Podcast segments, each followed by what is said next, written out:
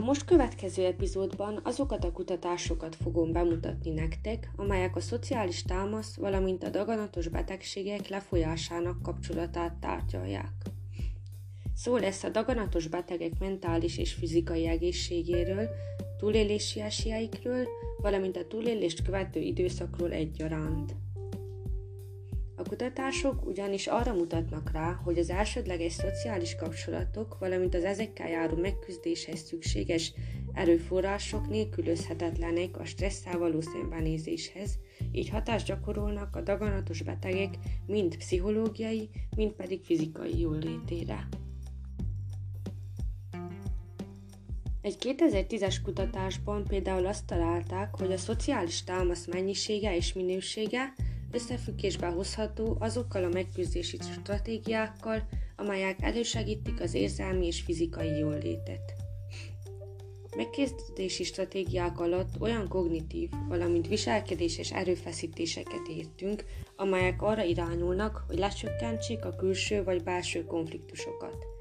Ezek lehetnek olyan aktív stratégiák, mint például a pozitív átformálás, azaz a gondolatok olyan irányba terelése, amely a körülmények kedvezőbb felfogásához vezet, de lehetnek olyan passzív, maladaptív stratégiák is, mint például az önhibáztatás.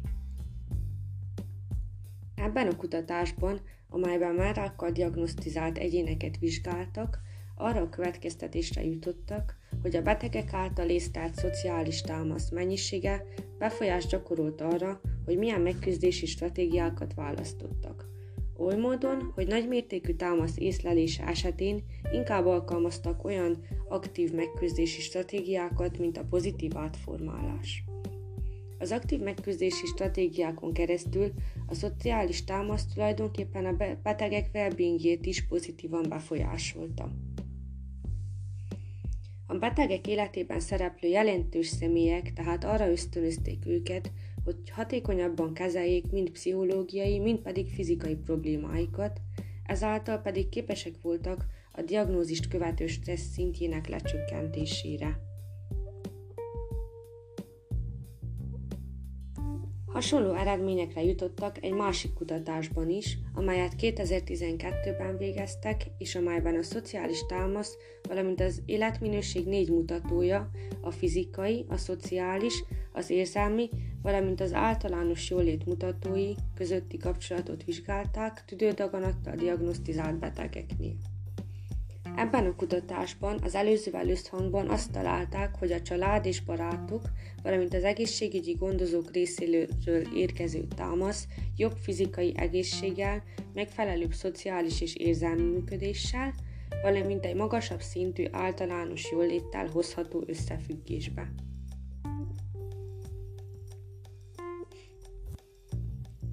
Összegezve a szociális támasz, valamint a daganatos betegek jólétének kapcsolatát vizsgáló kutatásokat, elmondható, hogy a szociális támasz lecsökkentheti a negatív pszichológiai reakciókat, elősegítheti az úgynevezett well-beinget, ösztönözheti a kezelésben való részvételt és az egészséges viselkedést, valamint hozzájárulhat a megfelelő immun és neuroendokrin működéshez.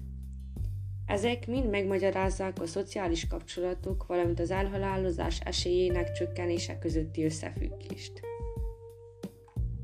Erre a hipotézisre alapoztak el és munkatársai is egy nagyszabású vizsgálatban, amelyben a szociális kapcsolatok, az érzelmi támasz, valamint a túlélés kapcsolatát vizsgálták máldaganattal, vastagbélrákkal, valamint tüdőrákkal diagnosztizált személyek esetében.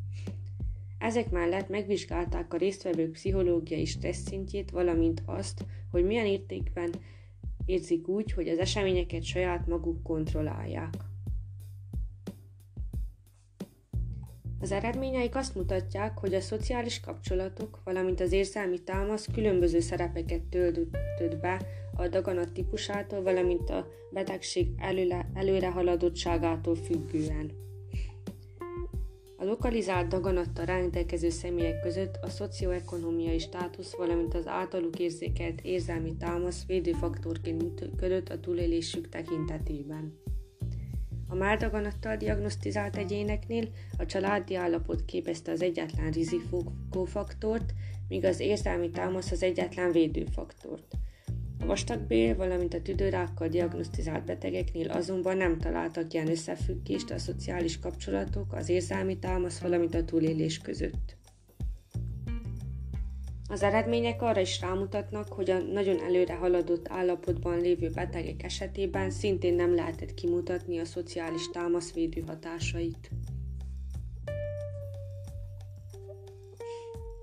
Az előzőekben arról beszéltünk, hogy milyen hatást gyakorol a szociális támasz a daganatos betegek jólétére, valamint hogy hogyan befolyásolja ezeknek a betegeknek a túlélési esélyeit.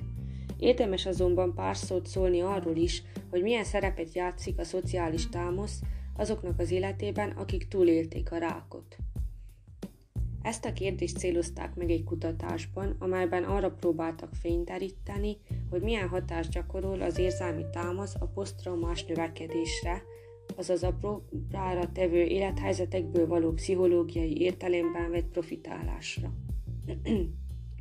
Az eredmények azt mutatták, hogy minél több érzelmi támaszt tapasztaltak a résztvevők a rákból való kigyógyulást követően, annál inkább profitálni tudtak a betegségükből 8 évvel később. Ez a kutatás arra enged következtetni, hogy a daganatos betegséget, mint traumát, a későbbi életben javunkra is fordíthatjuk, a rákkal szembeni küzdelemből erőt is meríthetünk, viszont ebben nagy segítséget jelenthetnek a kielégítő szociális kapcsolatok. Eddigiekben azt próbáltuk feltérképezni, hogy a szociális támasz különböző formái milyen szerepet játszanak a daganatos betegek, valamint a túlélők életében. Mivel a szakirodalomban főként az érzelmi támaszra fordítják a hangsúlyt, ennek megfelelően mi is főleg erre a típusú szociális támaszra tértünk ki. A továbbiakban azonban a szociális támasz sajátos formájára fogunk kitérni, mégpedig a támogató csoportokra, valamint ezek szerepére a daganatos betegek életében. Ha szeretnétek erről a témáról is részletesen hallani, akkor tartsatok velem a következő epizódokban is. Sziasztok!